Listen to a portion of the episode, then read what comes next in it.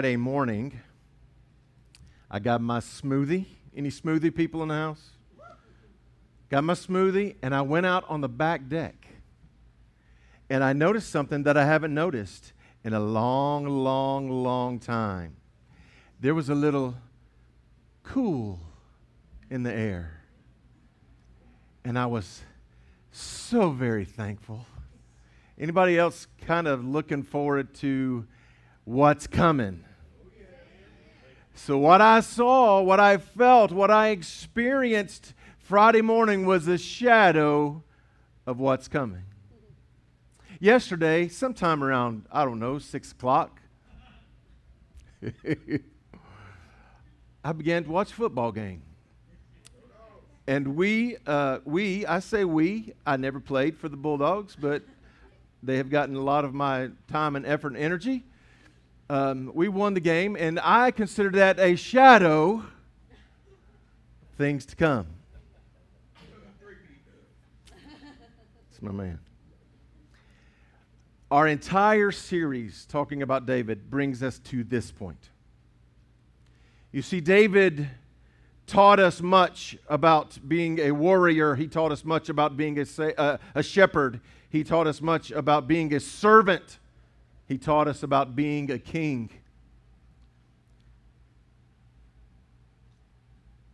And in his life, he taught us who the Savior would be. Today, we talk about what we learn as, from David in the shadow of the Savior. Psalms chapter 16, verses 8 through 11 says, I know the Lord is always with me. Oh, oh, by the way, one of Jesus' names was Emmanuel, God with us. I know the Lord is always with me. I will not be shaken, for he is right beside me. No wonder my heart is glad and I rejoice. My body rests in safety, for you will not leave my soul among the dead or allow your Holy One to rot in the grave. Who could he have been talking about? You will show me the way of life, granting me the joy of your presence and the pleasures of living with you forever. Father, teach us today more about who our Savior is. Teach us more of His goodness and more of His love and more of His grace and mercy. We declare, as the song we just finished singing, Oh God, my God, we need you today. So speak to us. Reveal yourself to us in a very powerful way.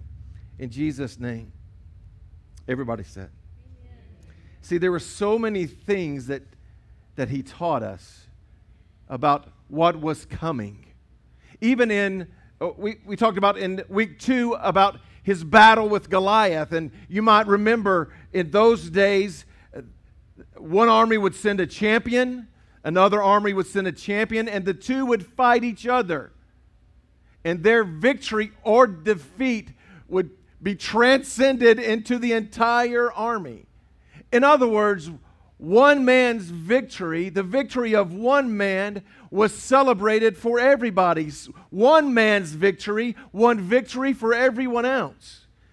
Could that be a shadow of one man purchasing the blood, purchasing by his blood the forgiveness and redemption of sin for all of mankind? I say yes. There was this point in 2 Samuel chapter 7 where David had sinned and uh, Nathan the prophet had confronted him. And Nathan began to prophesy to David about what was going to happen. And he told him that there would be a point when his child and, and, and his line would never end the th- never leave the throne. And from that point forward, the coming Messiah was known as the son of David. So who is this Savior? Who is this Savior to come? See, we get the beautiful privilege of seeing the Savior from this side of Calvary, but all of this that we've studied was written a thousand years before Jesus came. What was he teaching us?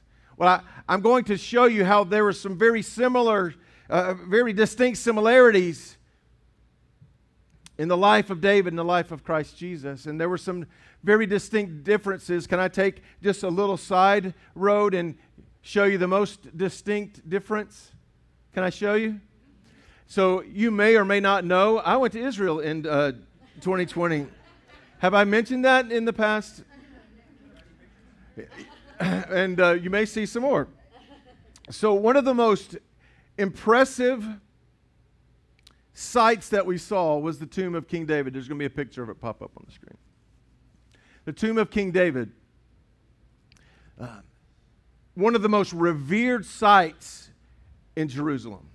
In fact, on the day that I was there, there were several rabbinical students that had prayed and read their scriptures all day sitting at the tomb of King David.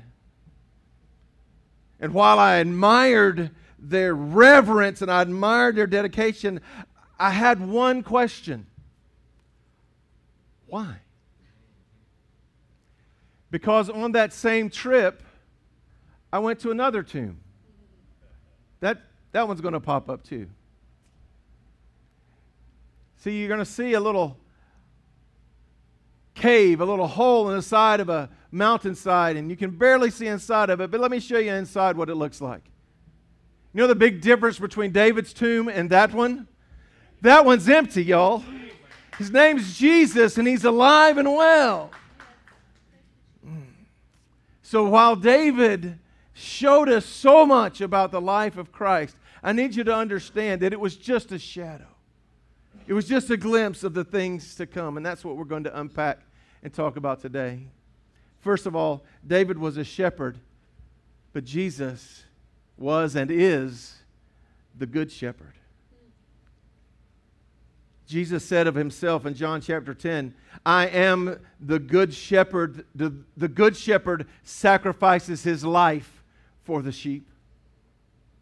Verse 12 says, A hired hand will run when he sees a wolf coming. Let me tell you, there were two different kinds of shepherds in those days.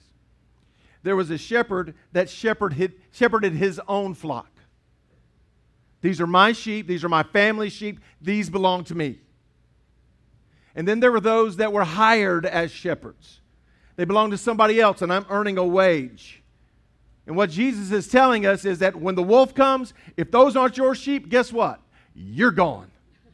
You're not going to stick around for somebody that for somebody else's sheep. But listen what he says. He'll abandon the sheep because they don't belong to him and he isn't their shepherd. And so the wolf attacks them and scatters the flock. The hired hand runs away because he's working only for the money and doesn't really care about the sheep. Listen what he says. I am the good shepherd. I know my own sheep. Aren't you glad you're one of them? And they know me just as my father knows me and I know the father. So I sacrifice my life for the sheep. Do you know why Jesus called us sheep. Sheep are the dumbest animals on the face of the earth.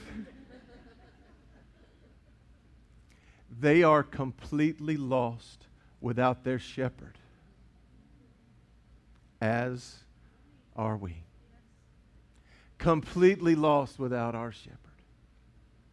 I- I'm just curious if there's anyone in the room that tried to go your own way apart from the shepherd I wonder how that worked out for you. It probably worked out for you exactly like it worked out for me in, in trouble and hardship and disaster. See, David was an incredible shepherd, but Jesus is. See, there's a big difference between was and is. Jesus is that good shepherd. And, and so I just want to pause long enough to tell you this morning if you're struggling, if, if you feel like your world's gone a little crazy, maybe, just maybe, you need to find and listen for the voice of your shepherd. There's a beautiful story all through John chapter 10 that says, My, my sheep know my voice. I heard a story about how in, in those days they would, they would uh, you know, all the sheep would go in, many shepherds, you know, many different flocks would go in the same pen at nighttime oftentimes. And so these shepherds, there might be four or five different flocks in these pens, you know, protecting them from uh, you, know, you know, predators in the evening. And when they got ready to go out in the morning, these shepherds all had, and still do to this day, I'm told, all had this distinct voice and distinct noise that they would make that only their sheep would respond to. And they would stand at the gate and, and make this noise, and their sheep would follow them. And Jesus said, in that context, my sheep follow me because they know my voice. Do you know how those sheep knew their voice? Because they listened to the same voice day after day after day after day. Can I tell you, maybe, maybe you're struggling because you're listening to too many voices. Before we go on, I just want you to hear from my heart. Listen, I have I have done this both ways, where I have listened intently to the voice of my shepherd and followed him and sat under his care and protection and provision. And there have been times in my life where I've wandered far from his voice. Learn from my experience. Follow Jesus. Listen to the voice of your shepherd. There was another difference. David was anointed as king. We talked about that. We talked about uh, the, the, the prophet Samuel anointing David as king of Israel at, as a teenager. David was anointed as king, but Jesus is the anointed one who is king eternal. So I need to tell you that there's a that word anointed, we, we get that word really confused.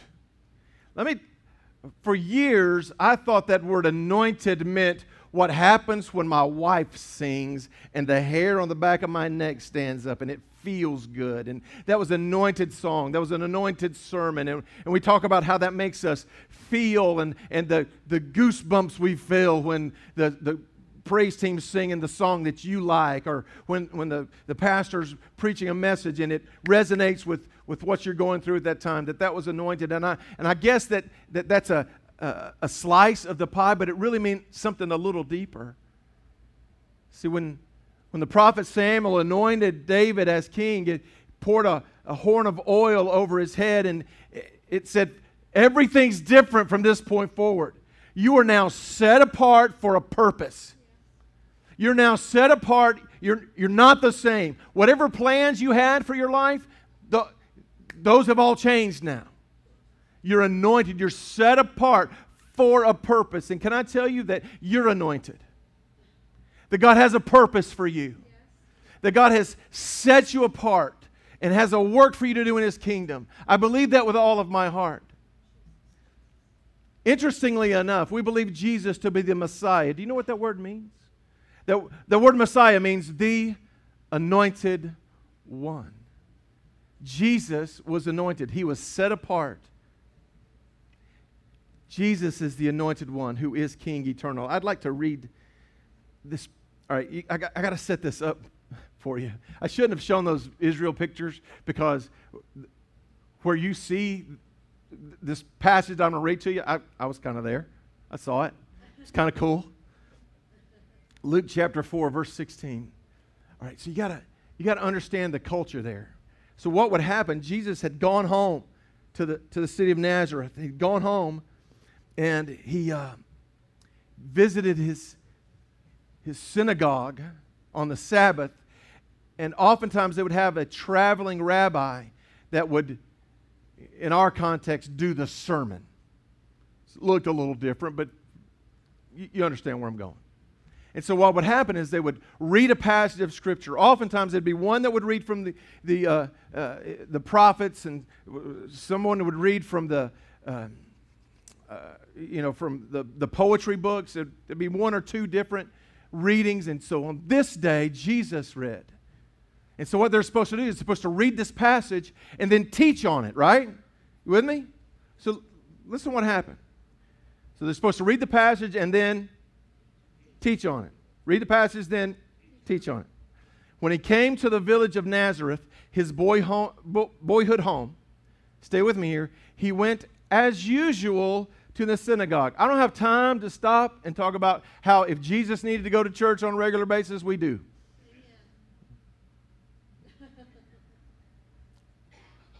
He went as usual to the synagogue on the Sabbath and stood up to read the scriptures. The scroll of Isaiah the prophet was handed to him. He unrolled the scroll and found the place where this was written The Spirit of the Lord is upon me, for he has anointed me. He set me apart. The Spirit of the Lord is upon me. He's anointed me to bring good news to the poor, sent me to pro- proclaim that captives will be released, the blind will see, the oppressed will be set free, and that the time of the Lord's favor has come. So he read the scripture. What's he supposed to do now? He rolled up the scroll, handed it back to the attendant, and sat down. That would be like me reading the opening text and just sitting down. And you're all looking at me like, what are you doing? Well, that's exactly what they did. He rolled up the scroll, handed it back to the attendant, sat down. All eyes in the synagogue looked at him intently. Like, just like you look at me, he went, What are you doing? What are y'all doing? What are you doing? What are you doing? And then Jesus began to speak to them. The scripture you've just heard has been fulfilled in this very day. In other words, the Messiah you have longed for is here. And can I, now, so I want you to think architecture with me for a minute. See, synagogues, especially in that day, didn't look like this. There wasn't you in the crowd, teacher up here. It was usually two groups, and they were facing each other, and there was an area in, in between. Okay? And oftentimes, listen, this is so cool. You got to get this. There were two chairs on the stage. It wasn't a stage, but just go with me. There were two chairs up there, and one nobody ever sat in. Do you know why? It was reserved for the Messiah. The Messiah will sit in that chair. So here's, here's what happened pretend this is that chair. Nobody sits in this chair because it's reserved for the Messiah. He reads about the Spirit of the Lord's upon me. He's anointed me to preach the good news of the poor. He sent me to proclaim that captives have been released. The blind will see, the oppressed are set free. And the time of the Lord's favor has come. And then he sits down in that chair. And they're looking at him like, what? What we've just read is happening today. He was telling the world, I'm here the anointed King of heaven, is here among you. And just like he was here among them, listen, the anointed King of heaven is here among you. Can you can we remember in those moments when the old song says all hell assails Ever been in one of those seasons? You ever been in one of those? I kind of had a day like that if you just want to know the truth. It's just nothing has gone right since I since we walked in the building. For just stuff just hadn't happened like it's supposed to. Maybe you've had a season like that where, you know, Monday was awful, Tuesday was worse. Look at what Jesus came to do. He's anointed me to bring good news to the poor. Is he just talking about finances there? No, I don't think so. He sent me to proclaim that captives will be released. Anybody know what it likes, eh, what it feels like to be free? The blind will see, the oppressed are set free. And, and listen, that's what he did for the next three years. He set people free and he, he took care of people. And I, I need you to know that he's still doing that today. So, whatever season you find yourself in, know that God, Christ Jesus, is full well able to handle what's going on in your world. Because the anointed King of Israel, the anointed King of this planet, is here among us. The anointed King eternal is here among us. And when you leave this building, He's not reserved to this place, He'll go with you. David was a warrior.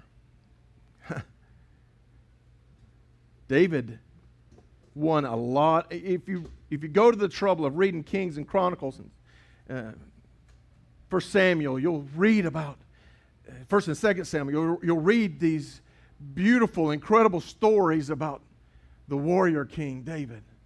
Sometimes he did things the right way, and sometimes he did things the wrong way. but he was victorious. He won many, many battles. David was a victorious warrior fighting the enemies of Israel. Jesus, please get this, is a warrior returning to forever defeat death, hell, and the grave. I, I love Christmas, don't you?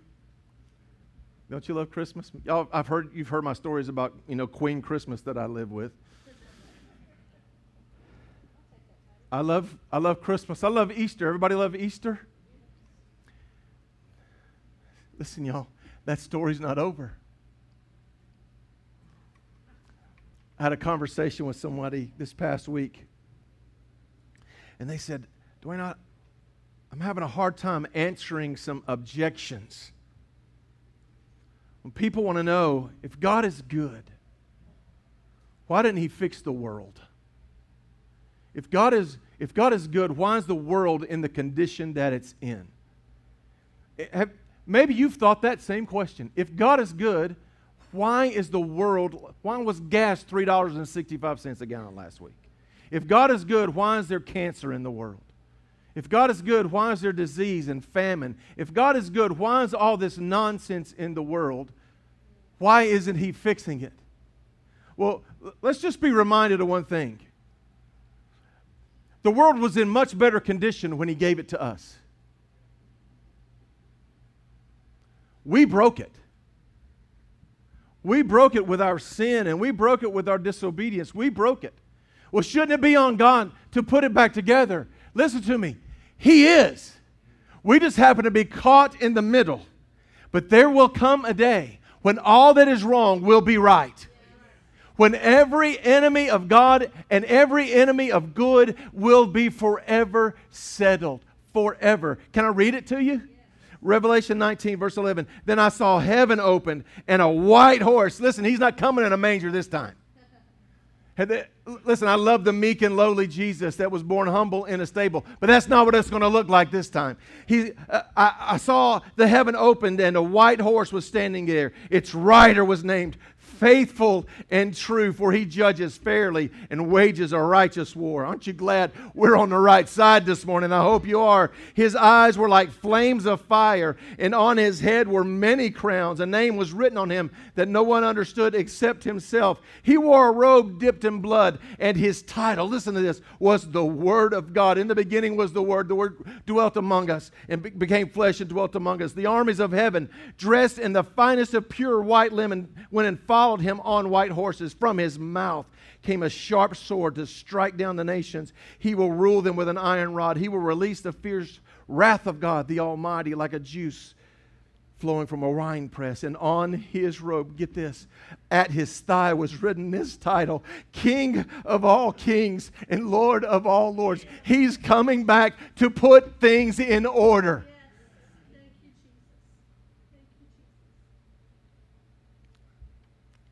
You know, we don't talk about that a lot anymore. I, I guess I'm just,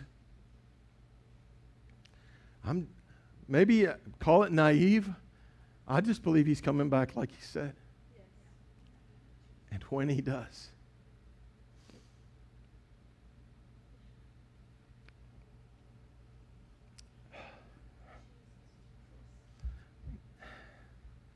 Anybody want to see him? Yes. Anybody want to look at his face and just say, I love you? Thank you. Well, you're going to have to get in line because I'm throwing elbows to get to the front. Let's go on. you know, we, we talked about a couple of weeks ago the fact that, you know, David did some stuff that was not good. David was a sinner. David was a sinner. He, he, uh,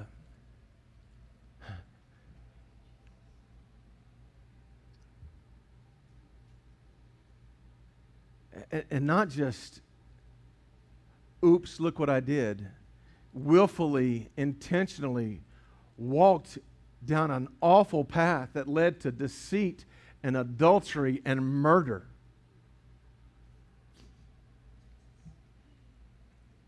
David was a sinner. Listen, Jesus was made to be sin on your behalf.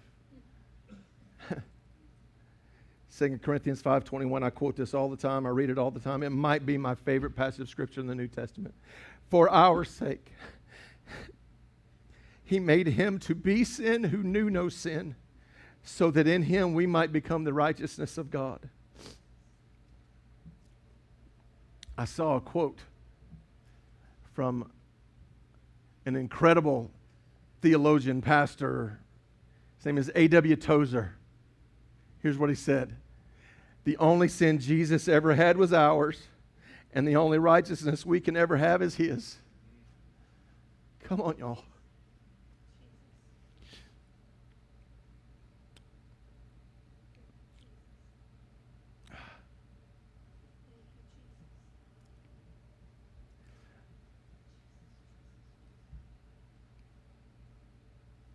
He made him for our sake to be sin who knew no sin.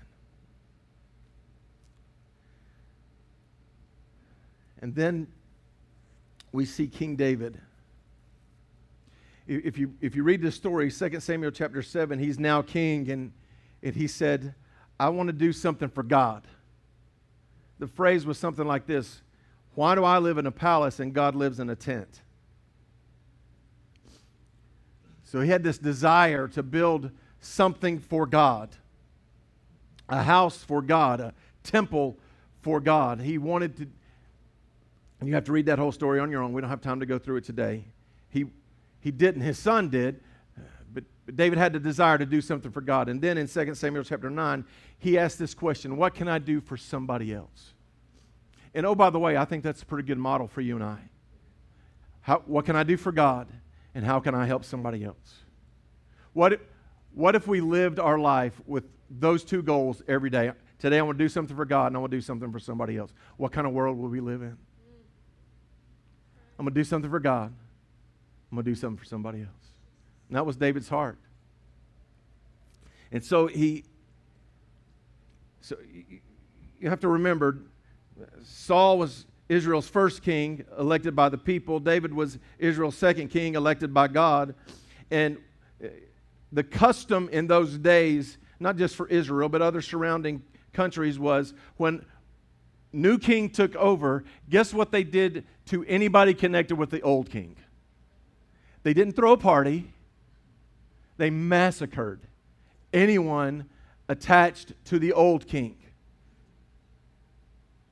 And so David starts asking around, is there anybody left anybody left from the house of Saul? Is there anybody left?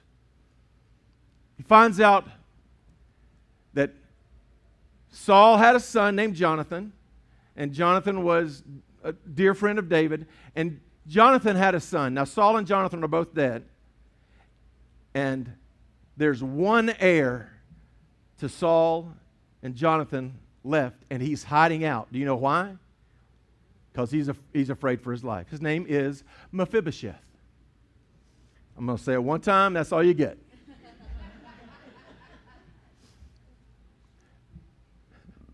And he's hiding out because he's afraid that because he could be perceived as a threat to David's throne, that David would seek him out to destroy him. He was crippled, he was lame, and he's hiding out, hopefully under the radar. And David starts asking around, Where is Mephibosheth? Jonathan's son. Where's he at? Where's he at? Where's he at?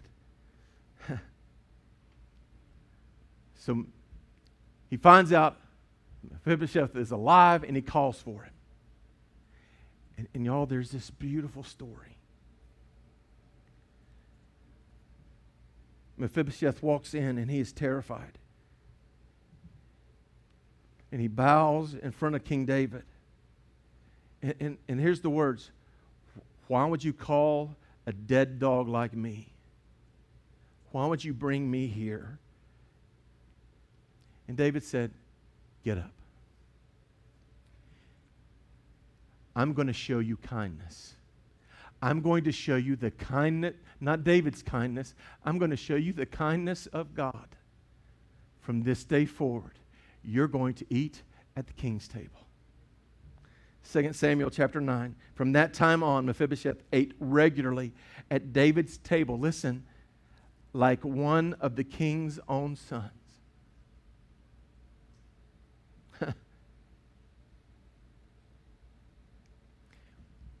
We are Mephibosheth. We're lame, hiding, separated from the king. Anybody remember that point in your life? Anybody but Dwayne ever run from God?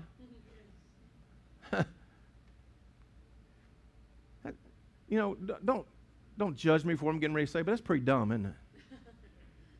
I, I see that now. We are hiding, we're poor, we're weak, we're lame, we're fearful before our king, separated from our king because of our lifestyle, because of our ancestors, separated ourselves because we didn't know that he loved us. And our king sought us out, even though we're hiding from him. Why? So he could judge us, so he could squash us, so he could show us the kindness of God. Yes. and now, because of what Jesus has done, we get to sit at the king's table. Yeah. Write this down. What David did for one, Jesus did for all.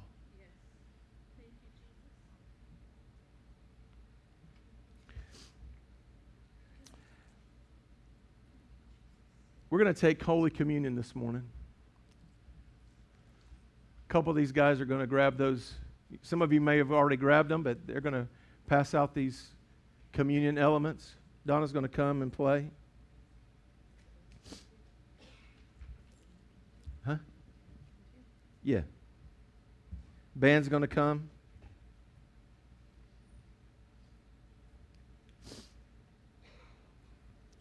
So I got a little reminiscent this, this past week. I, I listened to an old song that I hadn't listened to a long time. It, it seems weird now that I call things that I listened to when I was a teenager old songs. It was a long time ago. I got you. One of my favorite songs from my teenage years after I'd given my heart to the Lord. A guy by the name of Russ Taff. Anybody remember Russ Taff? A couple of you.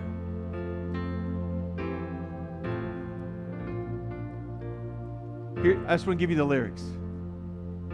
There's a table in the wilderness where the blind can see and the poor possess, where the weak are strong and the first ones last. There's a table in the wilderness where the blessed sing of his tenderness, where the lame can walk and the weary rest. There's a table in the wilderness. I guess what I want you to see this morning is that there is a table. And even if you're walking in a difficult place, you would call it wilderness. I want you to know that there's a table set for you. And it's not a table at Dwayne's house. I mean, you can come eat at my house. But the table I'm talking to you today is the king's table that he has prepared for you. Please listen to my heart here. I don't care what you're walking through. Mephibosheth was lame, crippled, poor, and destitute. David showed up to give him the kindness of God and restored all the land that his father owned to him gave him a permanent seat at the king's table. And that's exactly what Christ Jesus has done for all of us. I need, I need to, I need to. Thank you, brother. Thank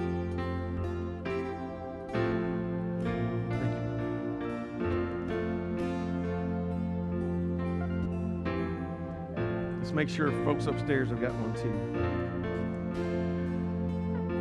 So these guys are going to play real softly for a second.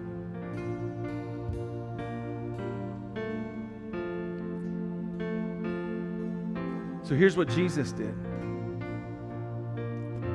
What David did for one, he, he gave one a seat at the king's table. Jesus set a table for whosoever will. So here's my I don't have the right words. I'm pleading with you today. If you don't know Jesus, you're watching online, you don't know Jesus. The song they're going to sing in just a moment says, Only, only He can make it right again. See, maybe you're like me and you tried to fix it yourself. I'm a fixer. I want to fix stuff. And then I'll break it worse and have to pay somebody else to fix it. Yeah?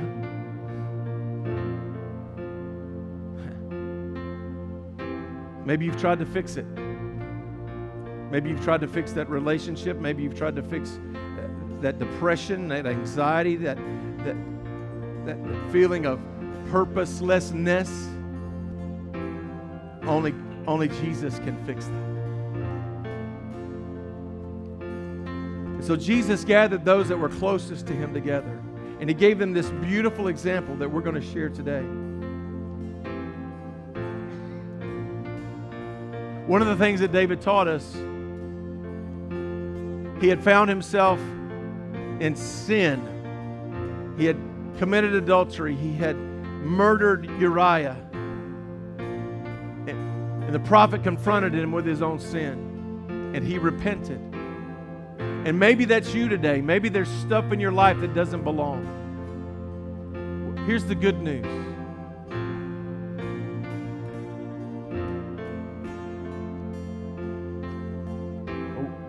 an act of repentance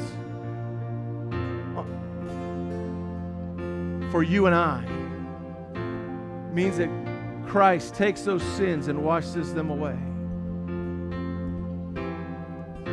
And so, I guess what I'm asking you to do this morning is just search your heart. Maybe you're here and you say, Dwayne, there, there, there's stuff going on in my life that that's, it's not good, and there's stuff going on in my life that doesn't belong.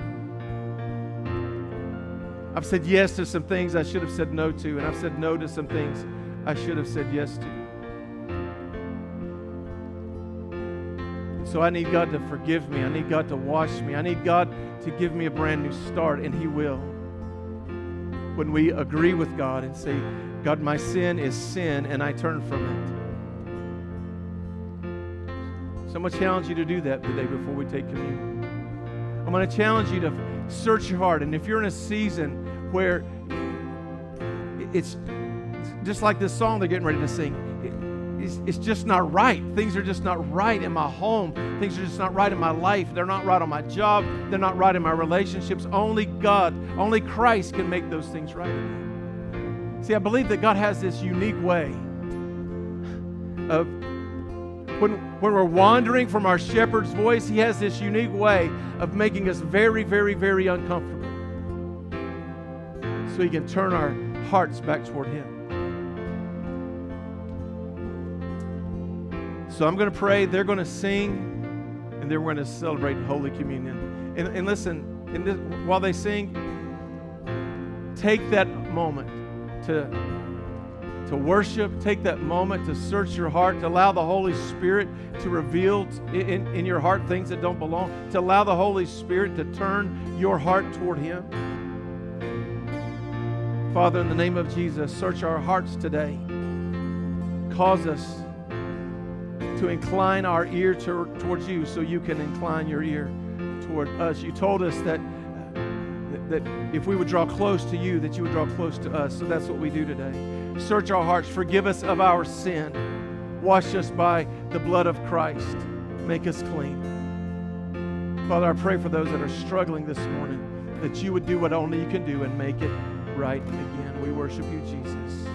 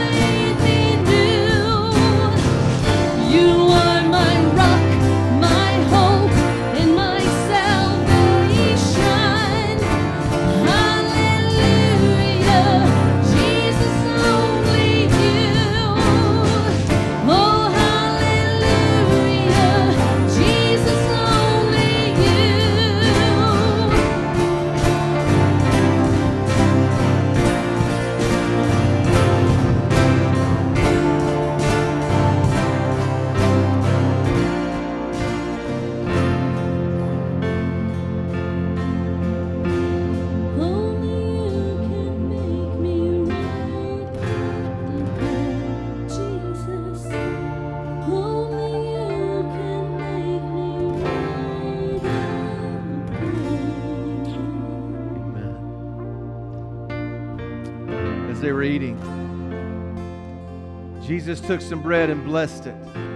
He broke it in pieces and gave it to the disciples, saying, Take this, for this is my body. Take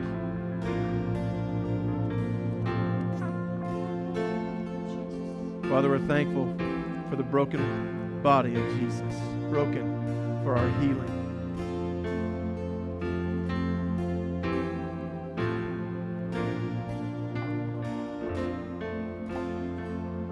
Took a cup of wine and gave thanks to God for it. He gave it to them and said, Each of you drink from it, for this is my blood, which confirms the covenant between God and his people, poured out as a sacrifice to forgive the sins of many. Take and drink the cup.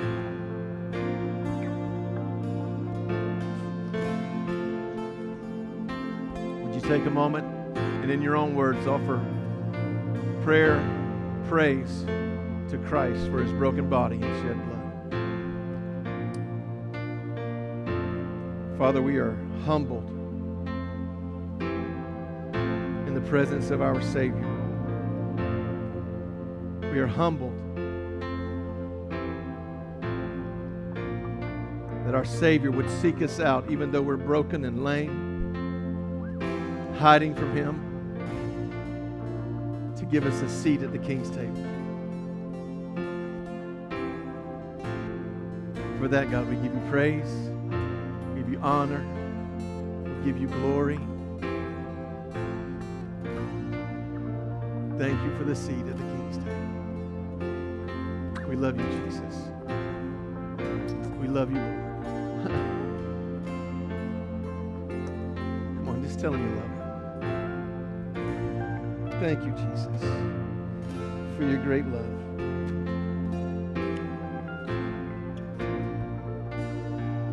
Amen. Amen. Come on, give the Lord an ovation of praise for his goodness. Amen. God bless you. Thank you so much for being at Life Point. Happy Labor Day weekend. Make sure you take some of those cards and invite people to come on September 17th. You invite them to come any Sunday, but especially on September 17th for Welcome Home Sunday. God bless. Have an awesome afternoon.